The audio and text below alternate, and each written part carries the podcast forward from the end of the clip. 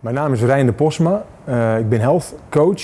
Ik begeleid dagelijks mensen bij het ontwikkelen van een blijvend gezond gewicht en een goede conditie. En ik heb dit boek geschreven, De Gezonde Routine Methode, waarmee ik mensen uh, inspireer en activeer om een gezond leven uh, op basis van gezonde voeding en effectieve training structureel onderdeel te laten worden van hun leven. Dus niet even tijdelijk een projectje om, om 8 kilo af te vallen of om even heel fit te worden, maar om structureel consequent gezond te leven en op basis daarvan automatisch een gezond gewicht en goede conditie op te bouwen. Gezond leven wordt daarmee echt onderdeel van, uh, van de persoon zelf. Dus het gaat eigenlijk om persoonlijke groei en verandering. Veel meer dan over calorieën tellen en uh, jezelf naar de sportschool slepen. Wat was voor jou de drijfveer om dit boek te schrijven? Nou, de drijfveer voor dit boek uh, is allereerst uh, mijn eigen persoonlijke verandering. Ik, tot zeven jaar geleden ben, was ik zelf ernstig wietverslaafd. Um, uh, was ik ook 15 kilo zwaarder. Ik, ik, mijn hele leven was eigenlijk één grote puinhoop en ik had veel verandering nodig. En ik ben toen opgenomen in een, in een kliniek, verslavingskliniek. en daar heb ik geleerd hoe, om mezelf te veranderen, om te groeien als mens en als zodanig die ongezonde levensstijl van van, van, van wiet, alcohol ook, sigaretten, relatief weinig trainen. Uh, dat deed ik nog wel eens, maar dat kon ik eigenlijk ook allemaal niet meer volhouden. Sport was namelijk altijd wel een heel belangrijk onderdeel van mijn leven geweest, maar ja, dat werd steeds minder natuurlijk. Ik had, ik had veel, veel verandering nodig en dat, uh, dat, dat heb ik opgepakt in die kliniek. Ik heb daar een, een methode geleerd, het 12-stappenplan. of laat ik zo zeggen, daar ben ik in, in terechtgekomen. En uh, met, met behulp van het 12-stappenplan heb ik mijn hele leven om weten te draaien. En dat hield eigenlijk daarna niet op bij, uh, bij het afkicken van mijn drugs. En toen ik terugkwam in Amsterdam wilde ik verder met sport en voeding. Sport was altijd een heel belangrijk onderdeel van mijn leven geweest. En ik kwam erachter dat ik daarmee verder wilde. Ik had lang in de corporate wereld rondgelopen, niet echt carrière weten te maken, met name door die verslaving. kwam ik gewoon geen stap verder. Um, dus een jaartje hier werken, een jaartje daar. En ik wilde terug naar de basis. En de basis was bij mij sport. En, en daar eigenlijk heel snel, uh, nadat ik mijn certificaten daar ook in behaald heb, uh, mee aan de slag gegaan in Amsterdam. En, uh, en al vrij snel had ik, had ik daar een leuke klantenkring in. En ik merkte al heel snel, om even terug te gaan, wat, wat heeft mij nou gedreven om dit, om dit boek te schrijven, dat heel veel mensen die willen afvallen of fitter willen worden, ook die verandering nodig hebben die persoonlijke groei. Veel meer dan alleen maar ik wil nu 8 kilo kwijt of uh, ik wil fitter worden. Dat is, dat is aan het eind van de rit wel wat je wil. Maar als je dat wil bereiken en het duurzaam wil bereiken en het over vijf jaar nog wil hebben, dan is er, iets, dan is er meer nodig. Dan zul je je voor moeten bereiden op, op wat er komen gaat. Dan moet je weten wat, wat voor weerstanden er zullen zijn binnen in jezelf en van buitenaf. Um, en zul je echt kritisch naar jezelf moeten zijn en, en je oude gewoontes durven los te laten. Zodat er ruimte komt voor nieuwe. Die op termijn, en dat is voor heel, veel mensen heel moeilijk om in eerste instantie te begrijpen, die op termijn heel prettig gaan voelen. Niet meteen. Want als jij nu zo verkikkerd bent op een stuk chocola iedere avond, ja, dan kan ik jou wel zeggen dat je daarmee moet stoppen. Maar dat, gaat, dat, levert jou nu niet meteen een goed gevoel op. Wanneer is het boek uitgekomen uh, en hoe lang heb je eraan gewerkt?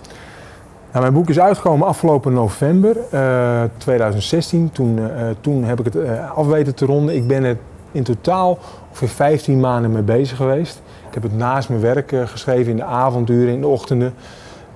ik moet zeggen dat het best een enorme klus is geweest. Vooraf dacht ik dat het sneller zou gaan. achteraf denk ik dat het niet sneller had gekund, omdat het, als ik er nu op terugkijk, uh, het, heeft, het is niet, niet alleen maar een kwestie van aan tafel zitten en schrijven. Heel veel, heel veel uh, elementen, uh, in ieder geval van mijn boek, hebben gewoon ook tijd nodig gehad om, om in te dalen, als het ware. Als een soort van, van wijn wat moet, moet rijpen. En ehm, daardoor is het, heeft het eigenlijk wat langer geduurd dan ik vooraf voor ogen had. Maar ja, het was ook mijn eerste boek. Dus in dat opzicht was het ook gewoon een heel interessant proces om dat zo zelf aan de lijve te ondervinden. Uh, wat is voor jou de essentie van schrijven als je er zo op terugkijkt? De essentie van het schrijven voor mij is dat ik uh, uh, heel nauwkeurig en precies woorden kies voor datgene wat ik wil vertellen. En dat is heel logisch natuurlijk. Maar ehm, ja, dat vond ik toch wel een heel uitdagend eh, eh, verhaal. Ook omdat ik dat graag goed wil doen en eh, het ook simpel wil houden. Ehm, zodat het leesbaar blijft. Ehm, ja, is, dat, is dat toch wel echt ja, hetgeen waar ik. ja, wat, wat, wat, je kunt het niet nog een keer doen. Het, het staat er en dan moet het goed zijn. En ja, je kunt natuurlijk nog eens een herziene versie hebben. Maar uh, ja, dat is dan vers 2. Um, ehm, dus dus met, name echt de vinger op de, op de plek leggen met, een, met een beperkt aantal woorden. Ja, dat is voor mij wel echt een, ja, de essentie van het, van het schrijven. Wat kan het schrijverschap moeilijk maken? Schrijven, er zijn een aantal dingen die voor mij in ieder geval het schrijven moeilijk hebben gemaakt. en dat zijn onder andere omgevingsfactoren zoals tijd.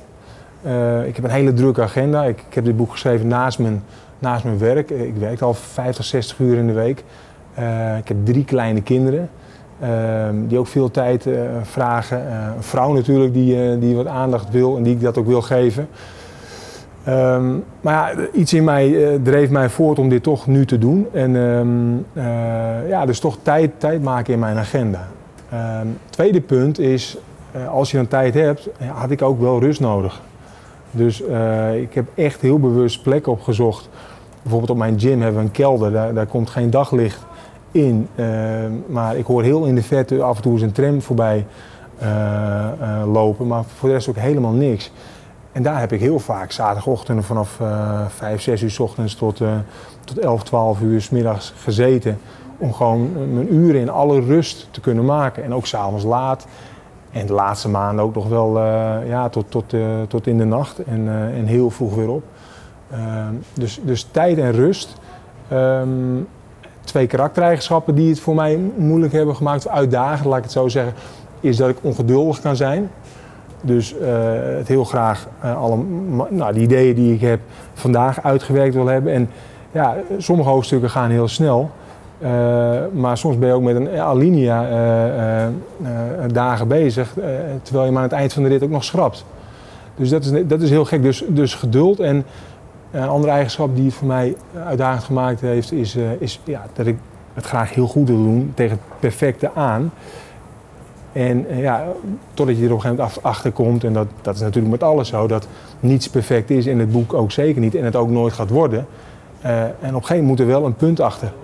En dat is voor mij ook een heel, heel uh, ja, uitdagend moment geweest om ook daadwerkelijk te zeggen, ja, dit is meer dan goed genoeg zo en ik zet hier die punt. Een eigen boek uitgeven, dus, dus niet alleen maar het schrijven, maar het hele proces eromheen. Het, hoe heb je dat beleefd? Nou, het proces van zelf uitgeven van een boek is, is voor mij eigenlijk heel soepel verlopen. Uh, ik heb een gesprek gehad met een uitgever en nou, dat, heeft, dat heeft tot niets geleid. En toen ben ik eigenlijk meteen gaan, gaan kijken wat, wat alternatieven uh, uh, waren. En het kwam vrij snel bij Pumbo uit en uh, overleg met hun. En dat beviel me eigenlijk wel. En ja, goed, ik ben zelf ook wel redelijk autonoom. Ik ben zelfstandig ondernemer. En ik, ik had geen zin om te wachten op, op een uitgever die het wel of niet zag zitten in, in mijn boek. Ik wilde het sowieso schrijven en uitbrengen. En uh, ja, natuurlijk zullen daar wat voordelen aan vastzitten, maar ja, die wogen voor mij absoluut niet op tegen uh, de voordelen die ik nu zag om dit alleen te doen met Pumbo. En ik had het helemaal in eigen hand. En ik ben daar heel prettig, of heel tevreden over. Ja. wanneer ben je begonnen met de promotie? De promotie van mijn boek ben ik mee begonnen eigenlijk pas de laatste weken voordat mijn boek uitgebracht zou worden. Dus ergens half oktober. En uh, dat is wat laat, kwam ik later achter. Dat had ik wat eerder kunnen doen. de reden waarom ik er eigenlijk zo laat mee ben begonnen, dat komt omdat, omdat ik niet zeker wist, eigenlijk heel lang niet wist of en wanneer ik dit boek nou exact zou gaan afronden. Ehm, dat was voor mij toch een. Ik deed iedere dag probeer ik mijn, mijn werk te doen, of in ieder geval wekelijks. Um, maar ik had niet een heel duidelijk uh, tijdspad uitgestippeld. En dat, dat kon ook gewoon niet met, met de agenda die ik daaromheen had. Uh, dat neemt niet weg dat als ik nu opnieuw dit boek uh, zou schrijven, dat ik, dat ik daar wel meer rekening mee zou houden. Ehm, ja, zodat ik toch wat, wat lijntjes hier en daar uit had kunnen gooien. Maar desalniettemin denk ik toch dat ik, dat ik ook, ook nu best een heel aantal ja, goede promoties heb gehad voor mijn boek. Ik had bijvoorbeeld geen PR-strategie. Ik ben, ben, eigenlijk wel echt iemand van hands-on en de dingen aanpakken op het moment dat ze zich voordoen. Ehm, ja, dus dat, dat, dat past ook wel goed, goed bij me. Um, ik heb een aantal dingen ingezet, social media natuurlijk,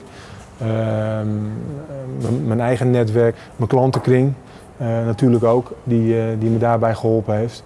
En ja, dat zijn, dat zijn wel de voornaamste zaken waarmee ik, uh, waarmee ik uh, ja, wat promotie uh, heb kunnen doen. Nou, om daar wat concrete voorbeelden bij te geven, via social media heb ik bijvoorbeeld een Facebookpagina, de routinemethode, aangemaakt.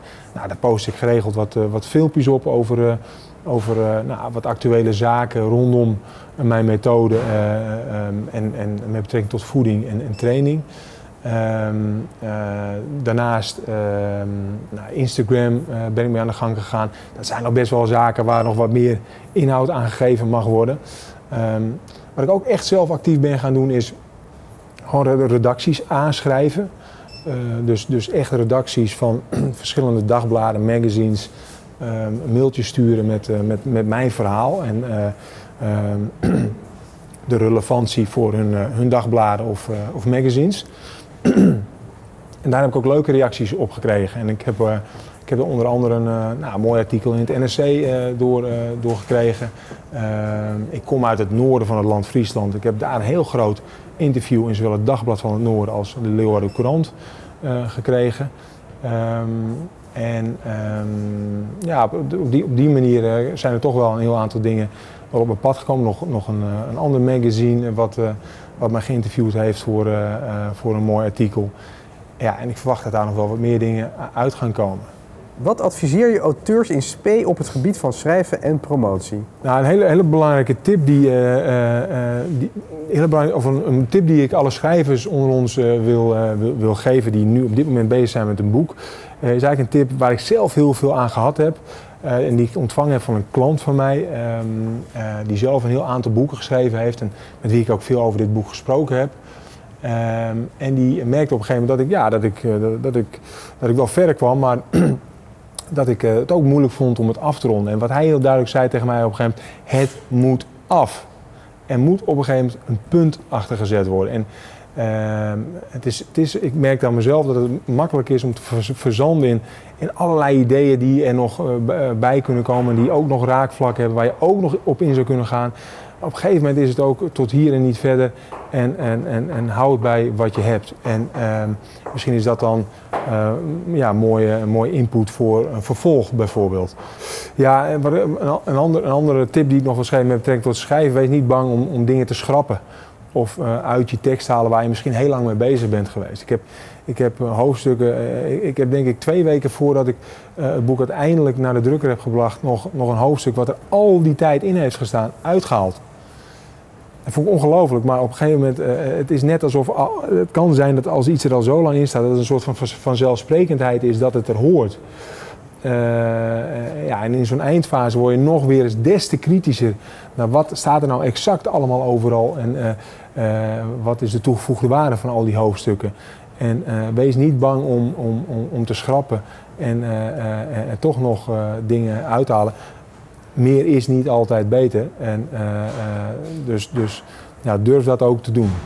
een ander punt met betrekking tot een tip die ik nog wil geven met betrekking tot promotie is, en dat heb ik op het laatst, ben ik eigenlijk pas nu recent mee begonnen, is neem een promotor in de hand.